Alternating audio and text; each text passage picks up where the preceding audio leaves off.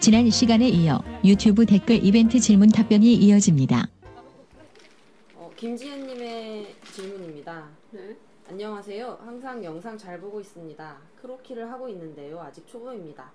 지금은 아무 사진이나 보고 그리고 있는데 복잡한 자세가 나오면 많이 어렵더라고요.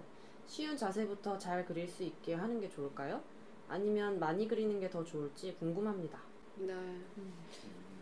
아, 쉬운 자세라고 하는 거는 뭐예요? 저희가 진짜 몰라서 그러는데.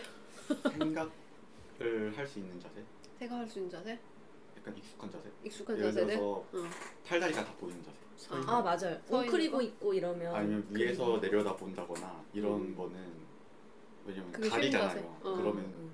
어떻게 될지 모르겠다. 아, 이렇게 하고 있다거나 음. 그러면 이 몸속에 이게 다 들어오기 때문에 어. 어떻게 그릴지 잘 그게 모르겠어요. 어려운 자세예요? 네. 쉬운 자세부터 하는 게 맞는데 쉬운 자세 저한테 쉬운 자세 뭐냐면 동세가 큰 거. 음. 음. 음. 그러니까 팔다리가 사- 여기 몸통에서 좀 많이 벗어나 있는 거. 음. 그런 자세들. 그런 자세들을 많이 연습하시는 게 좋아요. 그게 쉬운 자세예요. 근데 드로잉 할 때 어려운 포즈도 해보면은 도움 많이 되는 것 같아요. 음.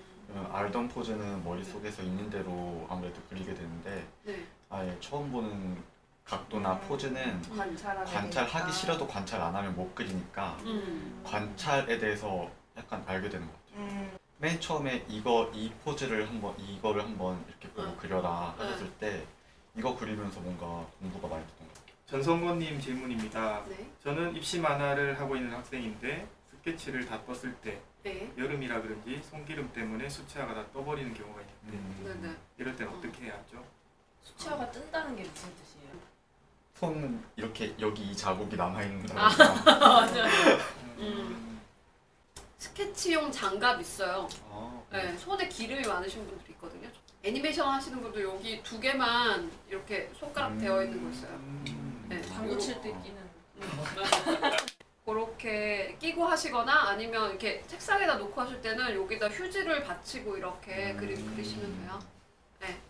근익님이 주신 질문입니다. 네.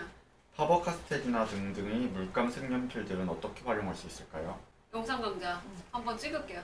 오 수채 색연필 사용 방법. 저도 뭐 수채 재료들 네. 뭐 오일 파스텔이나 색연필 같은 거 네. 그러면은 활용을 100% 네, 활용. 못 하고 있는 거죠. 근데 이제 수채 색연필 쓰시더라도 수채화를 잘 하시는 게 좋죠. 그 수채 색연필 샀으니까 하고서는 이렇게 물 묻히면 잘 되겠지 막 그러시는데 잘 안 돼요. 네. 저를 보고 말씀하시는 수채화도 못하면서 뭘 하려고 그러냐. 아유 그런 거 아니에요.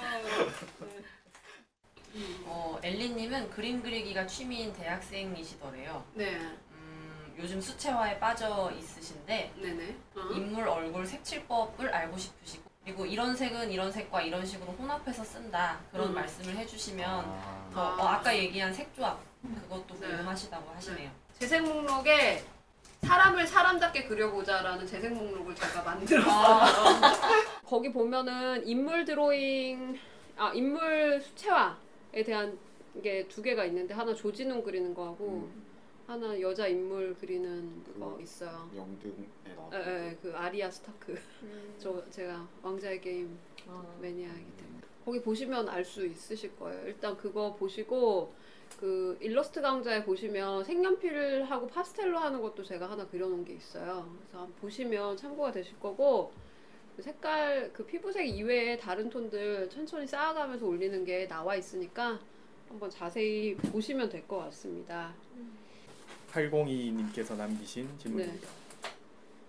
어, 지- 지난번 작업실에서 그리셨던 영상에서 말씀하신 다시점 구도 음, 음. 그림 그리는 법이 궁금합니다. 네. 그리고 인체 드로잉 할 때 안 보이는 부분을 자연스럽게 그리는 법도 궁금합니다. 아, 네. 이 다시점 구도 여기 이 화실을 아, 작업실 그리셨는데 네. 이쪽에서부터 차근차근 그려서 네. 여기까지 온다고 네. 그래서 아, 네. 이쪽부터 차례차례 그린다 이건 알겠는데 음, 음. 하시면서 이렇게 조금씩 밖에 꺾어서 네. 그리셨잖아요. 그래서 네. 나중에 보면 그게 굉장히 조화롭게. 네. 근데 이제 우리 같이 모르는 사람은 한쪽 그리고 그 다음에 또 어디서 얼마큼 꺾어야 되고 뭐 이런 걸 잘 모르니까 네. 시점들이 계속 변하는데 그걸 자연스럽게 이렇게 좀 음. 표현을 해야 될 것 같고. 근데 이제 다시점 구도 같은 경우에는 여기나 여기나 여기나 다 이렇게 똑같이 평면으로 다 네. 펴, 펴는 거죠. 어떻게 보면 파노라마식의 그 그림이 되는 거예요. 예, 그래서 사실 뭐 이렇게 너무 꺾어줄 부분을 내가 정해야 되겠다 이거를 너무 계산하실 필요는 없어요. 약간 찌그러져도 괜찮아요. 그림이 너무 정확하게 이렇게 떨어지면 딱딱해 보이거든요. 아, 이제 쭉쭉쭉쭉 한번 그려 나가 보는 거죠. 물론 다 안 채워질 수 있어요. 하지만 다 안 채워지면 어때요? 그림이니까. 네. 그렇게 하면 될 것 같고요. 현채님. 처음에는 소묘 배우는 부분 나쁘지 않게 배우고 지금은 물감으로 그림 길이 그림 길이 그림 그리기를 하는데 네. 항상 물감 쓸 때 물 조절하기가 힘들어서 노- 종이가 너덜너덜해집니다. 어, 사람 입술 그리는 게 어렵습니다. 특히 입을 벌리고 있는 얼굴을 잘 못 그리겠어요. 아, 이거는 저희가 하기로 했죠. 이거 강좌 음, 찍기로 했어요. 영상. 아까도. 뭐 물 조절은 물 조절이 수채화 다 해보셨죠? 네. 세 분 다. 노피디님도 수채화 해보셨잖아요. 네. 물 조절이 어려워요. 네. 흘러. 네, 그렇죠.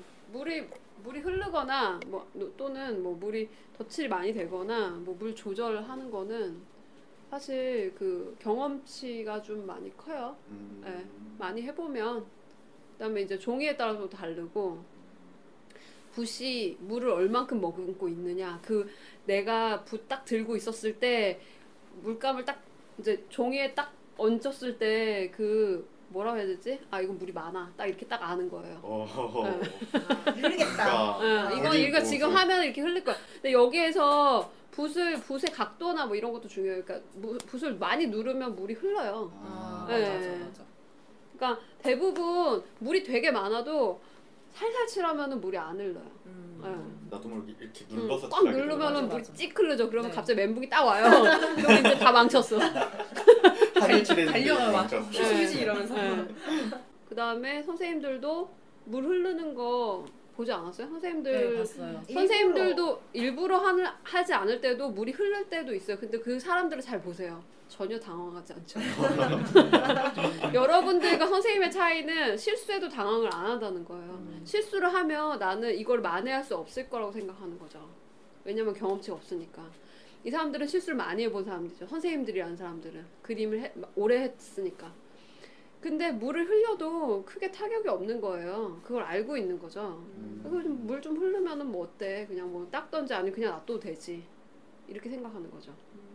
그림 전체에서 물이 흐른 거는 일부분이라는 거죠. 너무 멋져. 예.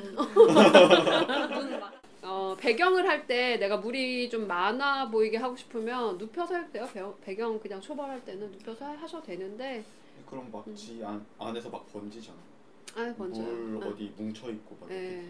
사실 세워서 하는 게 좋은 게 위에 뭐 진한 색이 하면 얘네들이 이렇게 알아서 물이 막 이렇게 내려오거든요. 약간 그러면 그게 알아서 이렇게 찌 이렇게 그라데이션 생겨요. 그러니까. 음. 제가 그래서 어. 높여서 음. 했었는데 예, 예. 안 예쁘죠? 흐르고 나서 눕혀서 응. 했더니 고여가지고 더 안 예쁘죠. 예, 맞아. 아. 그래서, 그래서. 다시 했어요. 눕혀 놓으면 일단 전체 밸런스를 보기가 힘들어. 요 아. 네. 시야가 좁아져. 되게. 세워서. 종이가 너덜너덜해진다고 하신 거는 네네. 수채 종이로 바꾸면 안 너덜해지지 않아요?